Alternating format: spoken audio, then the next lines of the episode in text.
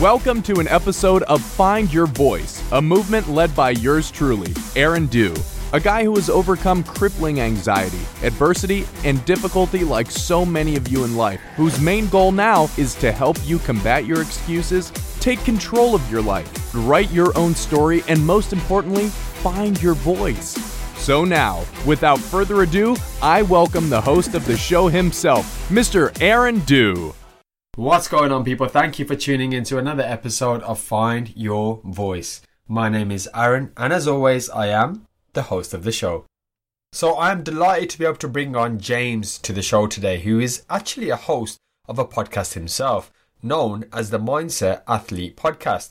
He is a transformational coach, he's a speaker, and he's also a Paralympian for 2008 and also the 2012 Olympics. So, the reason I feel this episode is going to be really useful for yourselves is because I've always believed that an athlete's mindset is something that many of us could benefit from if we were able to transfer it into our day to day lives. So, whether you're an entrepreneur or whether you're just trying to move up the corporate ladder in your life or whatever it is, actually, being able to master your mindset to really overcome that pain or really try and keep yourself inspired or motivated in times where you just don't feel like doing it. Because let's be honest, we all have those days. We all have those days where we just can't be bothered to do certain things, and then that becomes a bit of a habit, and then long behold, we find ourselves in a bit of a rut. Whereas the thing with athletes, especially those who operate on a high level, like James himself, is there is a level of consistency. So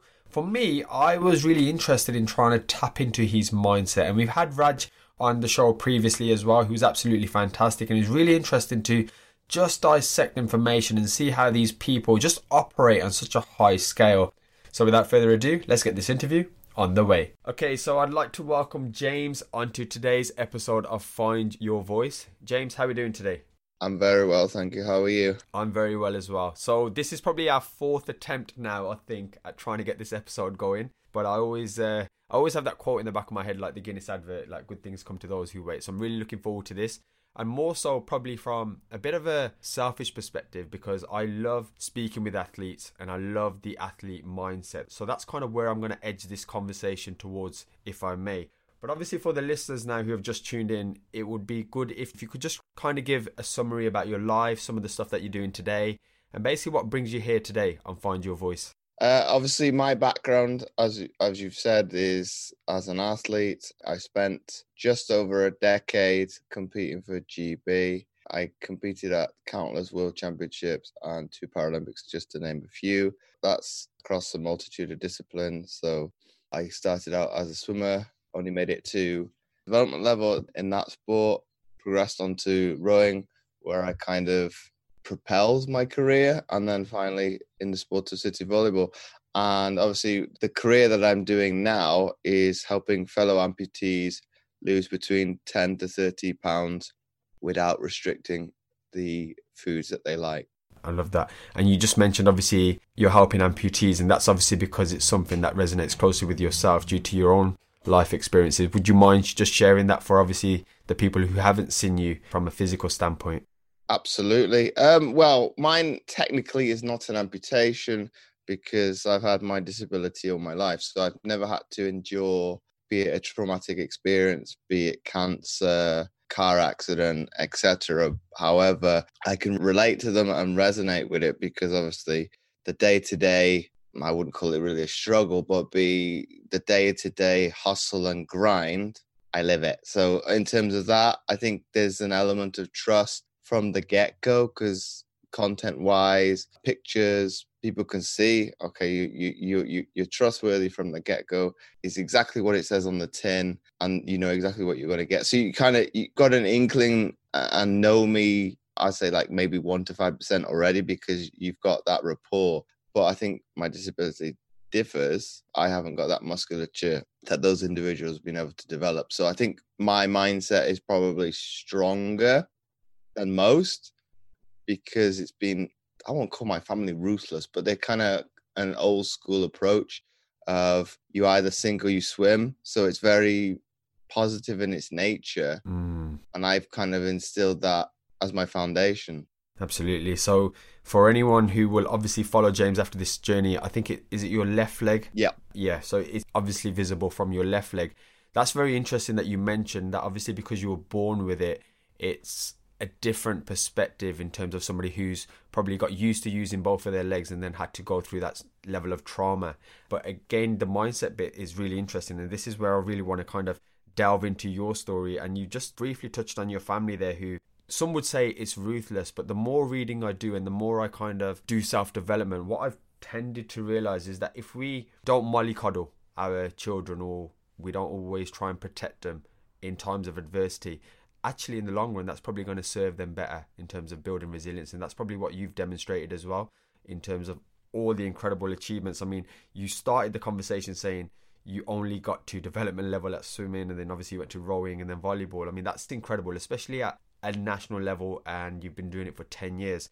So, one of the things I want to ask you about then is because I'm always fascinated with athletes because I believe to be at the top level, which is what you are at, you have to have a specific mindset. You can be physically capable, you can have all of the the speed, the agility, the strength, but if your mind isn't right, I believe that won't transfer. Because obviously you've done that side. How have you managed to transfer your lessons from being an athlete into what you do today? Because I know you're doing some other stuff like your podcasting. I believe you're doing speaking as well. So could you just maybe explain that transfer process? Has it been easy for you or was it difficult moving from being associated as an athlete and now suddenly having to come into a bit of a different sector? I think it's difficult, but being, I think the podcast has facilitated some of that because you've got to speak to be like minded individuals.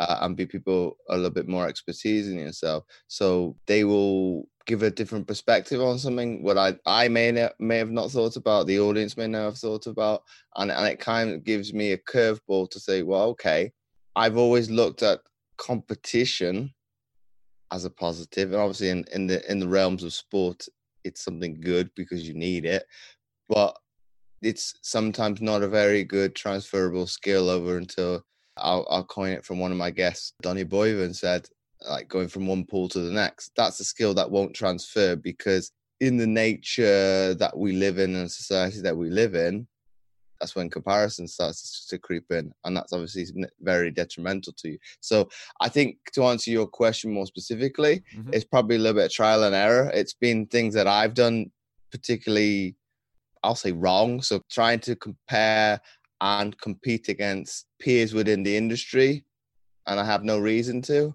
Whereas I think maybe with that shift towards working with obviously my peers from an amputee perspective, the only person that can be the real competitor or such or, or could or can kind of squash me is myself. So I think I look to level the bar in terms of learning from talking to prospective clients, speaking to new people, and, and kind of upping my game in terms of I like to use this saying that I spoke to uh, Sean Harper most recently is to look at do you look at it as success or winning? And I think that mentality of obviously what is very sports driven in terms of obviously winning and losing, as opposed to looking at things that what he coined as high the system hijacks the winning by implementing success. I think it's given me a better outlook because you look to obviously reproduce things that you do well as opposed to producing. And I'm going to take this from Gary Vee's video I saw last week. You're trying to make a viral content, you're going to obviously burn out because you're trying to come up with the next big thing as opposed to being consistent with anything. Mm. That's what people want to see. They want to see consistent. They don't just want to don't want to see a one hit wonder and then you disappear again. Absolutely. I second that sentiment in terms of consistency over everything, really, and more so in terms of delivering your truth and delivering your story, which is pretty much what you do. I also like the way you've mentioned the shift towards more of a collaboration. And I think it's always great to have that competitive nature.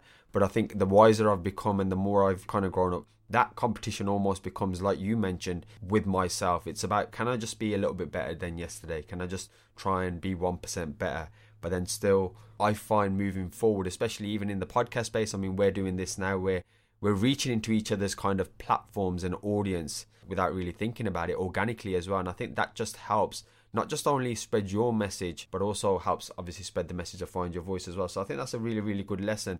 And just before I forget and move on to the next question, I made a note when you said that you now help people, I think, is it lose 10 to 30 pounds without really having to do too much? Not too much. And, and obviously, I spoke to somebody yesterday on a call and they were skeptical. So obviously, I re- reached into that. So, okay, let's, as opposed to gloss over it and kind of pussyfoot around it, the subject, let's go straight into it. That's something that's struck a nerve with you, got you uneasy, like a, a gut reaction. Well, this doesn't sit well with me.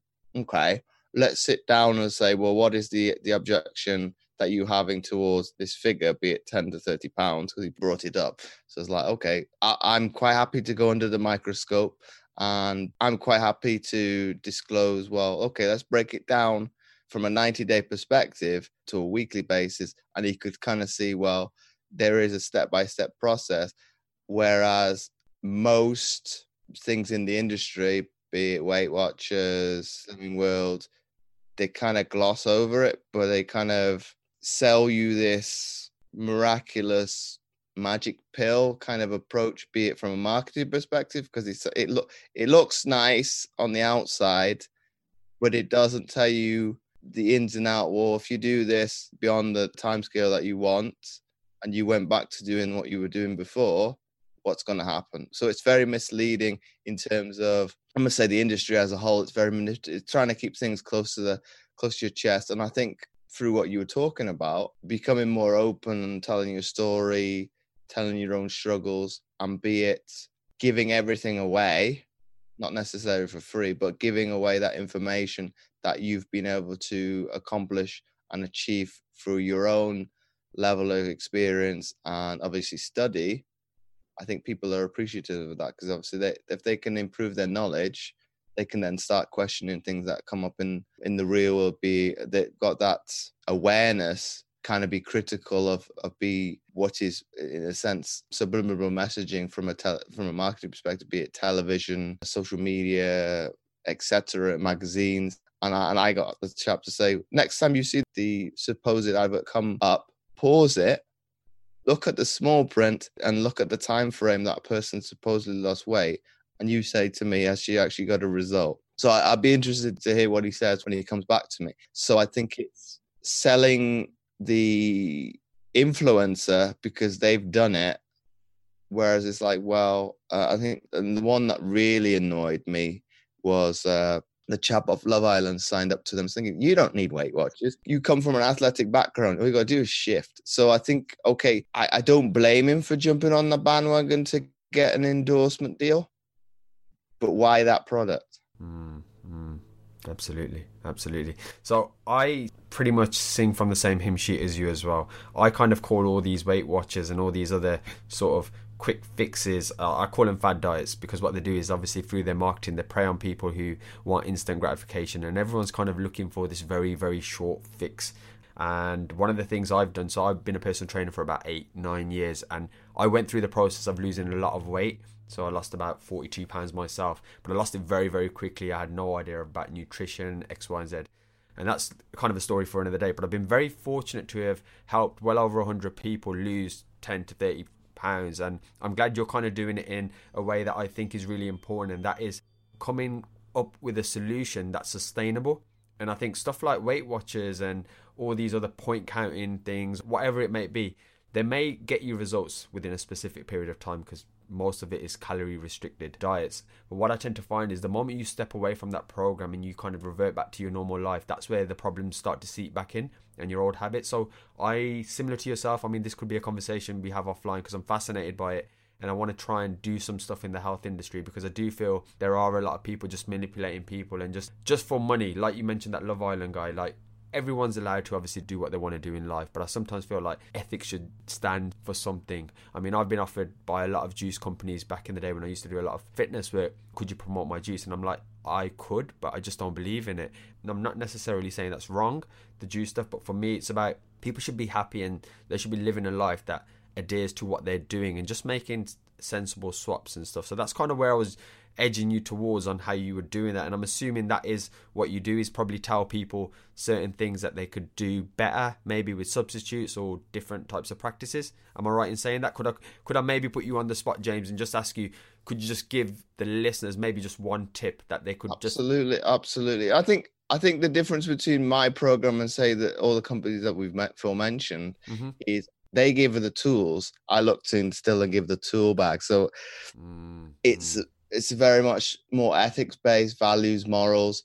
If I can get you to a position where I don't know, three months, six months, a year, two years at the most down the line, you can walk away from me, walk away from the industry, love it, and you you'll say self sustainable, and you can look after yourself. Mm. And I think there are trainers out there that have that ethic code mm-hmm, mm-hmm. and that surprises people. It's like oh you you don't want to keep me. Yeah. so if i've given you everything you need to do be it the only thing that you're hanging around for necessarily is probably the accountability mm. and you enjoy that relationship that we've built up. Whereas i think this is very much i think people believe that they're buying into a product where in fact they're buying into the person. So i think first and foremost you believe in that person to start off with uh, and then the, the the kind of the product or the service that they're they're they're giving you is like the cherry on top. Mm, absolutely, I love that. So as you were saying that, that's literally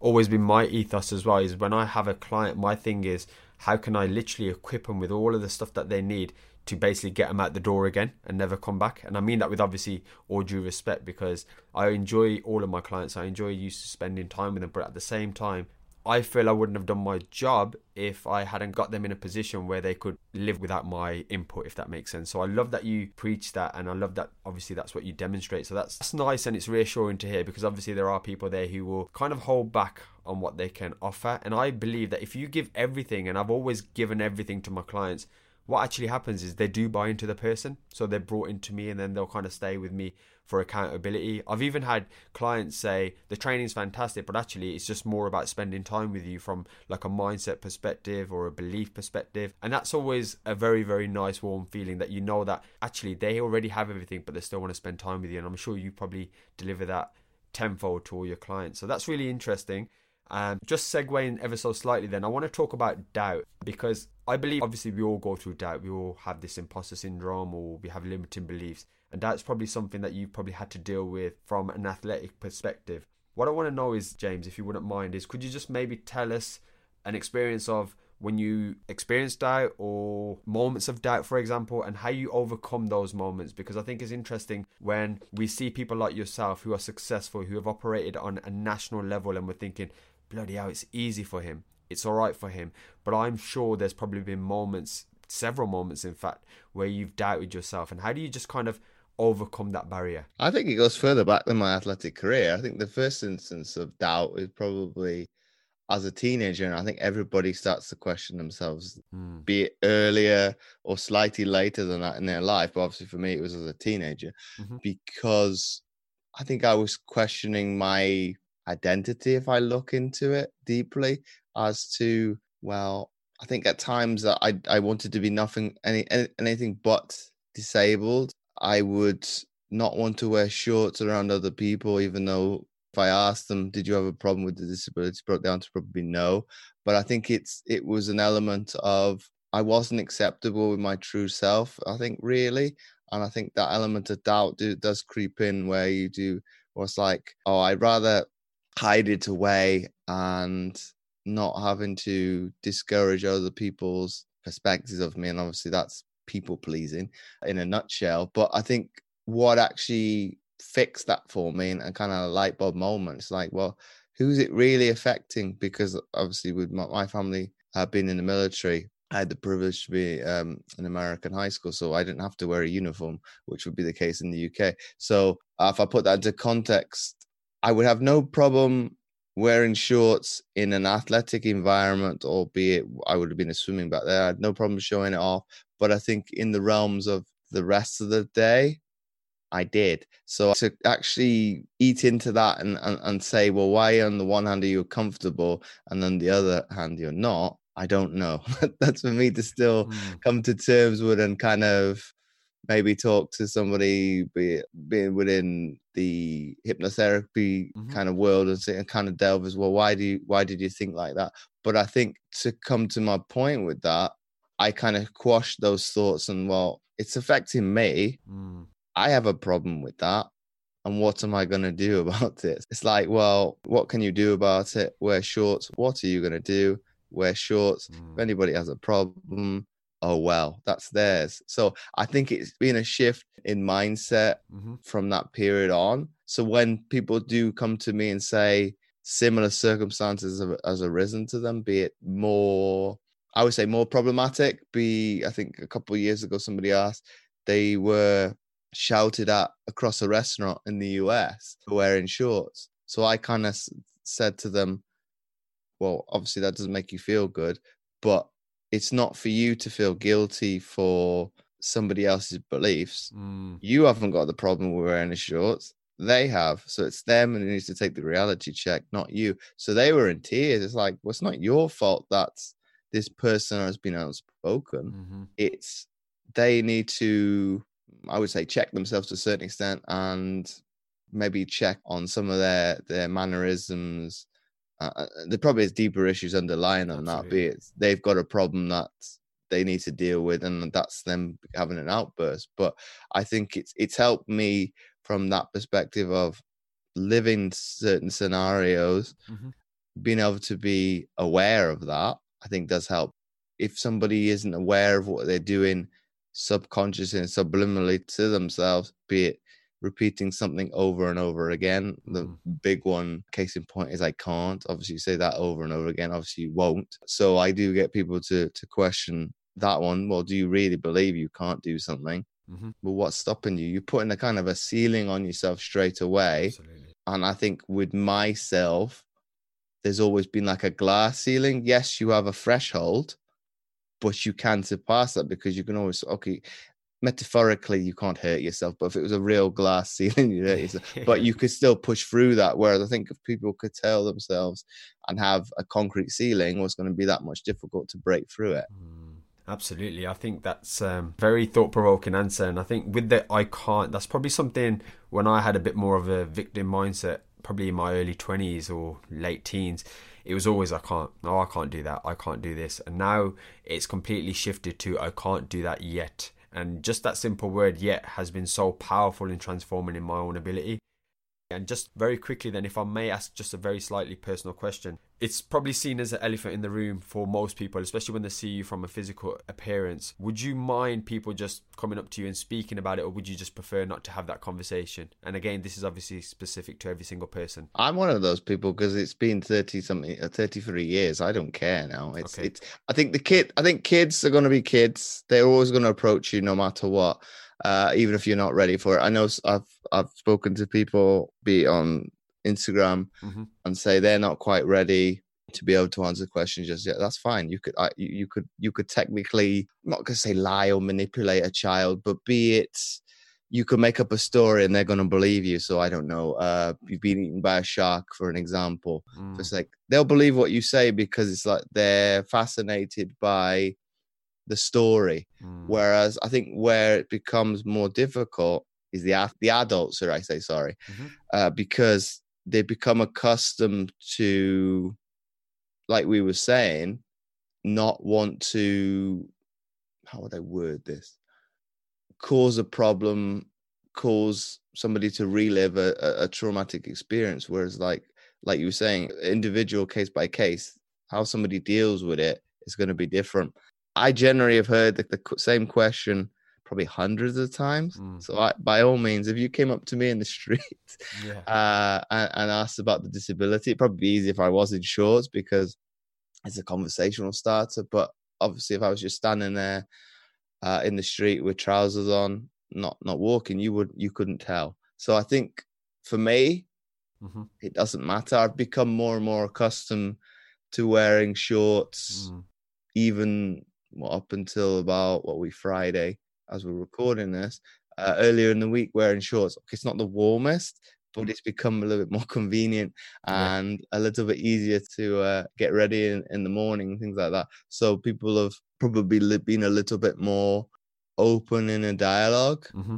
Whereas I think maybe they're, they're a little bit um, not recluse, but more reserved in, Mm. in in approach because that's how we are in society. We become a little bit more withdrawn. I think uh, a couple of weeks ago I was down in London. I purposely wore shorts to be not get sympathy, but get a little bit more help. But that didn't that didn't happen. But that that's the nature of the beast. It's a big city. uh, It's very cutthroat uh, Yeah, in terms of its nature. So me trying to probably appease where where I live in the UK in North Wales, Mm. I would probably get a little bit more support. Mm-hmm. That's probably not going to be the case. Okay, it was rush hour when I'd got there, so that they're probably they want nothing better than to get home. Yeah. But there are outliers with there. I think it was a, I think it was I called him an Asian gentleman. Then I don't Mhm. put him in a box. He Mhm. asked, "Oh, do you want me to get you a seat?" So it's like, well, you don't expect you don't expect somebody to to start the conversation down in the big smoke. It's normally you will have to force it, or it'll be a tourist. Or it was just interesting because I've been because I used to live down there a couple of years ago. Mhm. It just how I've changed mentally and just people watch and say, well, you don't have to be that far removed. Be it's only like two hours on a train from where I live, Yeah.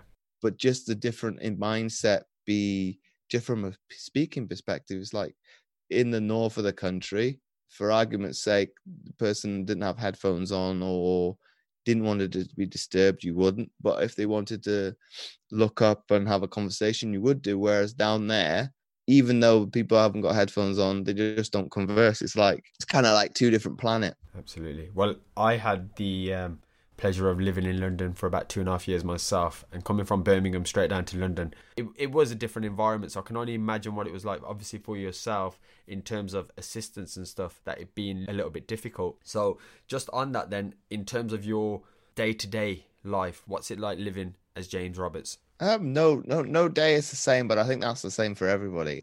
Okay, I've got my own hardships occasionally, be if I can't wear my prosthetic leg for be it blisters or breakdowns in the skin, then have to be on crutches, hop around. So I think it's very random in terms of the weekly basis. Whereas I think that's where the fundamentals of my business have probably helped because you've got to be adaptable, you've got to be f- flexible. And I think what we were talking about in terms of doing it for the long road is having that element of persistence and patience. Whereas I think I've got that built in, hardwired into my DNA to in, in terms of the patient aspect of it. You, you've got that persistence to keep going, playing the long game. And, and doing it from that perspective. So I think my day to day, it's very much laid back. So it's trying to have the best of both worlds, be it when it's go time, obviously the competitive hat needs to come on, and that laid back approach doesn't subside, but it probably diminishes. I think to answer your question more specifically, it's a good existence. Mm, I love that. I just think that's probably just your mindset, and I think even you probably don't give yourself enough credit that what you're doing on a daily basis. For some of us, if we were put in that situation now, it would be terrifying. It would be difficult. So you've just instantly got that ability just to be more resilient than more people. So the little things that may stress us out, which I sometimes laugh about when I think about some of the stuff I used to stress about, you would just think, what are you worried about? That's very trivial. And again, obviously, this is different for everyone's journey. So having been through everything you've been through, and I know you mentioned at the beginning of it, you never had any sort of major trauma other than being born with a disability. What's your biggest fear right now then?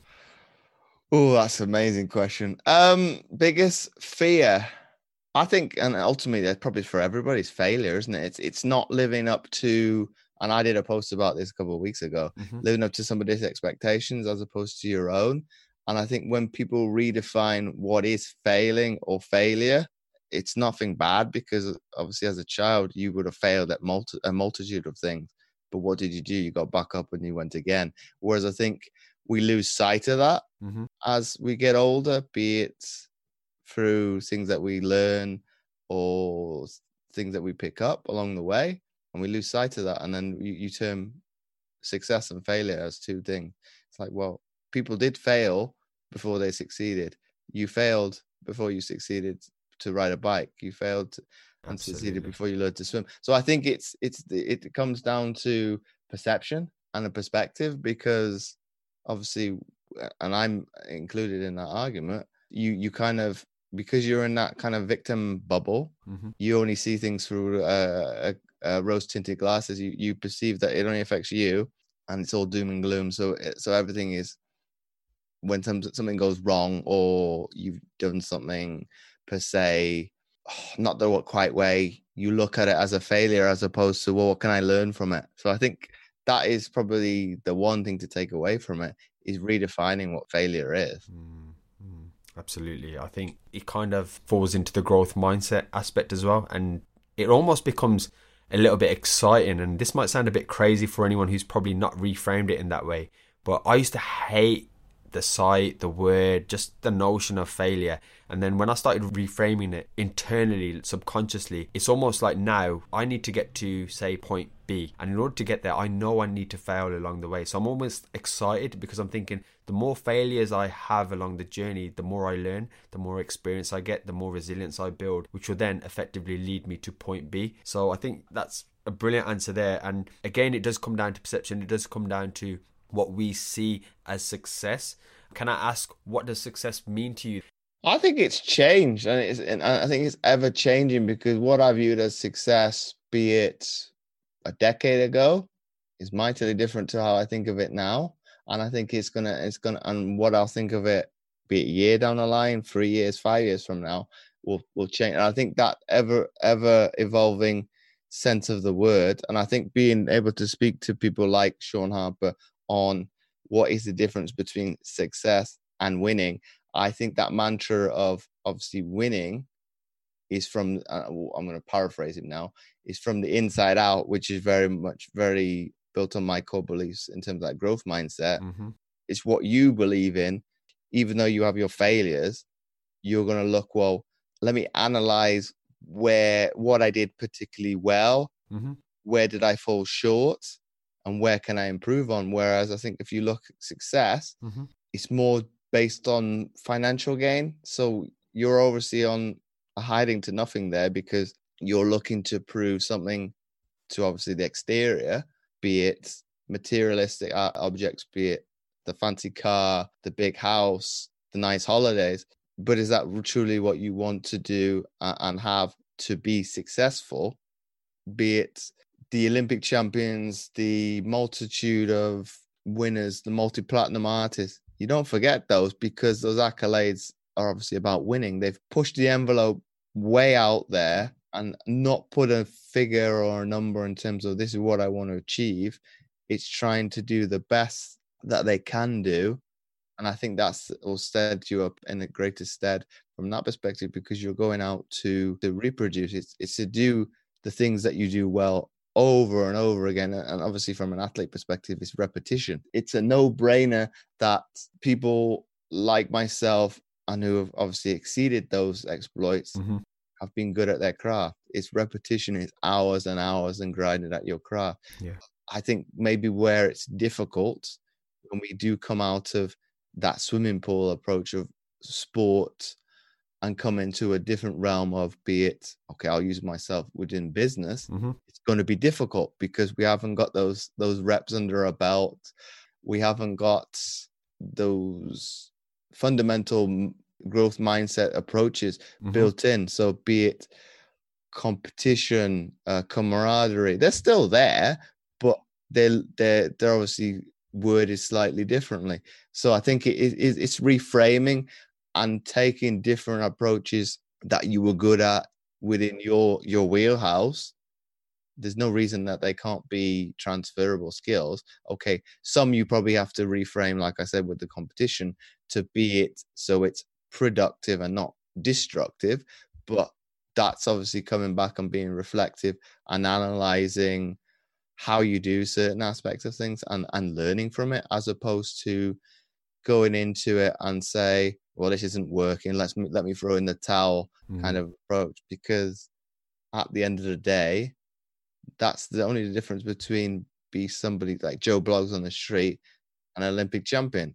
Okay they they do to a certain extent have the talent. I'm not d- disputing that but i think where people don't see the difference is they're willing to put in that effort, sacrifice, persistent and pay and obviously a patient because it's going to take years and years of grinding away and creating that craft. Mm. and not everybody does make it whereas i think the few that do comes down to those things more specifically. Mm, mm, absolutely.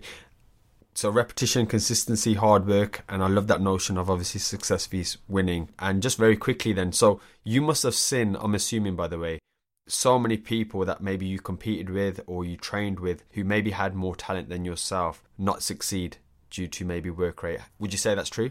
There's one person I can think of, and, I, and, I, and I'll shout him out, is David Hill. The only time that he, I think, underachieved mm-hmm. was I think he'd overtrained. And I right. did, I per se didn't take advantage of that, but that's obviously for me to live with. I, I, I can that I've accepted that. It, I, I, probably accepted it on the day. It's like I made a mistake that I had an opportunity to be able to beat him when he was at on a downer, so to speak. So, but he's gone on from strength to strength in two sports now himself. But I think more specifically to that question, hmm. that's underachieved because of their work rate. Probably me, if okay. I was brutally honest. Okay. I appreciate that. I probably could have done a little bit better with my athletic career. My mum, more specifically, likes to say occasionally, if you'd have put in the work rate that you had done in volleyball and rowing into swimming, you would have been a better swimmer. But that, I think that's all hypothetical, and those are all what ifs. It's like, well, I didn't, and I can't change that. Yeah. But I think that is where coaches along the way mm-hmm. have been very supportive in terms of my swimming coach when I went to university. I kept in touch throughout the rest of my career mm-hmm. and went to speak to him occasionally, not week on a weekly basis, but touching touching maybe once a month, maybe once a fortnight to to see well this is what I'm doing now. But he was one of my keen supporters when I made my first Paralympic team. It's like, oh, you finally achieved what you were capable of. So I think that was very humbling to hear. It's like, well, yes, you did believe in me where maybe I didn't. Mm. And I think it's one of those things to have those people and have those that support in your corner, kind of to give you that reassurance, that kick up the ass when you need it, because they've seen it, they've been there and they've done it themselves as coaches, and they can see something within you that you you not might not have, see, have seen it like a diamond in the rough kind of method into into the, in terms of that. It's like it's not until I probably made it. It's like okay, I am I am good enough to be on this stage. I want more of it, but I think maybe in hindsight, and obviously being a coach now myself, preaching all the things that I do, I'd probably love to have been able to say that to myself probably 10, 15 years ago. James, well, you need to listen to what I'm saying now. Uh, as a 30 year old, as a teenager and 20, yes, you're young. Yes, you can get away with not having a lot of sleep. However, you're not coming back to 100% every single day. It's it's one of those things where you perceive that you're indestructible, you can't be broken. I think what was I watching? Something this week came up on television. Sport is very destructive to the body. We're not supposed to be able to we shouldn't, should I say, push our bodies to the extreme. So obviously the body's going to push back in terms of switching off, in terms of uh, you know like the mental capacity of okay, no, no, no, we don't like where you're going with with uh, whatever method of training, be it be lactate threshold or rowing was very hard because that tested you mentally because you, you were cr- crushing your lungs on every uh, every stroke because of the the classification. So I think that one is very. I won't put it down to willpower, but you've got to be mentally strong to be able to push through that. And I think at times I wasn't because obviously not being able to breathe is life or death. So I think you do think to yourself, well, you're thinking of the worst case scenario that I stop breathing. Whereas if I'd have just been able to probably push that to one side for one minute, I'd have been all right. And just come, James. It's it's it's not that big a deal. It's a couple minutes. Yes, you can't breathe from a recovery standpoint, be it because the the rest period isn't long enough. However, you get through that, you become a better individual. Whereas I think I wasn't inclined to be able to push that extra percent, should I say, to be able to go into the realms of be it the Olympic champions, the Paralympic, the, what is the the difference maker, be it pushing, you know, the boundaries and, and kind of going beyond them. I wanted to hit the red line, but there was very few times I wanted to go through it. I think there'd be one or two, and I could do it, but it it was few and far between. And I think, and I'd be quite open and vulnerable with this. Coaches would say to me, and I still use it to this day, you don't know which James is going to turn up. Well, firstly, just on that, then, so I just want to acknowledge you, obviously, for your honesty and vulnerability there in terms of just being completely transparent there. So, you obviously now, obviously, hindsight's a wonderful thing. You've got that self awareness and realizing that maybe I had a bit more potential or I wasn't pushing the boundaries because I was just literally getting to the red light. So, it's great because in a way, it kind of dehumanizes you in that people will look at you and probably put you on a pedestal and think, wow, this guy's absolutely killed the game and he must never have a bad day. He must always work at 100%. And just hearing what you've just said there is probably probably the best part of this episode in itself to know that actually I'm not doing it every day, but what I am still doing is being consistent. I am still working hard. It's not like you're giving up at 10%. You're still working to that red line and you're just repeating it and repeating it and repeating it. And with that, obviously, comes results. So thank you for sharing that. You also answered a question that I always ask towards the end of the show as well, which is a message to your younger self, which was obviously a positive message, just to kind of know that, look, this isn't going to last forever. Let's really try and go all in on it. And I guess this answer itself kind of explains your your answer to the fear question in terms of making sure now you kind of fulfill your potential. So thanks, James. I, I, appreciate that. I, I love it when somebody can just literally be open and honest with their vulnerabilities, and I think that will help the listeners. Oh, it's my pleasure. And on that note, then, so as we are kind of edging towards the end of the show, I like to call this the fun part of the show where I'm going to put you through 60 to 90 seconds of the most random questions. And it's just going to be multiple choice, so one word or one sentence answers, just to give the listeners a little bit more about you. So whenever you're ready, mate, I'm going to start the timer. I'm good to go, yeah. Okay, we're going to go in three, two, one. Okay, James, if you could abolish one thing in the world, what would it be? Uh, I'd say discrimination. What is your favourite sport? Rugby. What are you secretly good at, other than sports, that nobody knows? I'd go with music. Your biggest role model? Uh, Ryan Giggs. What would you like to be remembered for? I would say legacy. Your biggest goal this year? I would say probably try and help as many people as I can before the, this this year's out. Your favorite motivational speaker? Eric Thomas. If you could relive one day again, what day would it be? My first Paralympic final. The ability to fly or be invisible? Invisible. Money or fame? Fame. Your favorite food? Ooh, favorite food. I'd have to say Italian. Would you rather speak all languages or be able to speak to animals? Speak all languages. Netflix or YouTube? YouTube. Your biggest addiction? Probably YouTube. If you could sit with one person in the world for an hour, who would it be? Muhammad Ali. Would you rather know how you would die or when you would die? Probably how. And finally, if I could grant you one wish at the end of this episode, what would it be? For it to be a success. Love it.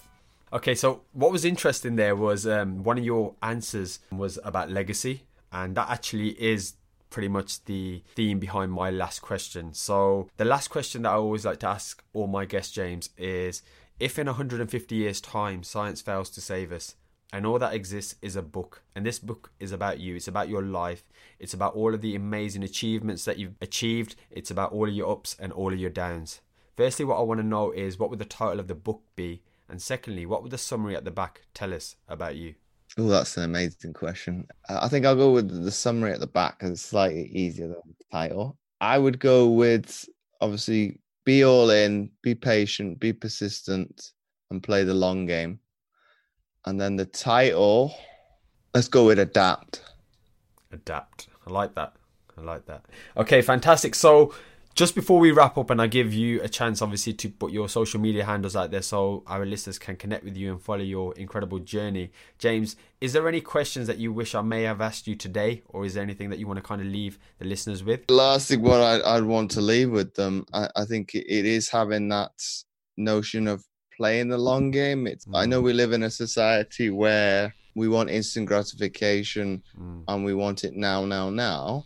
Mm but what position does that put us in? It puts us in a mm. state of competition. So you're always comparing yourself to others, and then obviously you're you're you're putting your expectations to be it what other people will think of you, and you're always striving to to obviously achieve perfection, which in, in a sense is imperfection because you're always striving to get the approval of somebody else, but not yourself. So I think that's that's a change where I think persistence, patience, and consistency is a virtue because you give you a sense of as you start to see the results, you start to probably do it for yourself, and you probably start to shy away from what anybody think. I'm not saying social media is an evil thing; it's not the best, but if you're able to take a step back and do it for the right reasons and and I'll call it the why aspect of why you want to change. Yes, I could do it for this reason, but I'm going to do it for this better reason and, and I'm okay with that and the results that I thus get from it are for me and I could care less of other people's opinions or be it good or bad intentions that they have towards me. Absolutely. I think you hit the nail on the head there. We all need to strive for approval from ourselves first and foremost. And you sound like me there, and um, I was smiling because I've had a lot of rants and blogs and stuff about just, you know, authenticity is a buzzword, it's a keyword, and a lot of people use it and they don't really necessarily mean it. And I'm just like, just be your true self consistently because that's kind of what the world needs to see.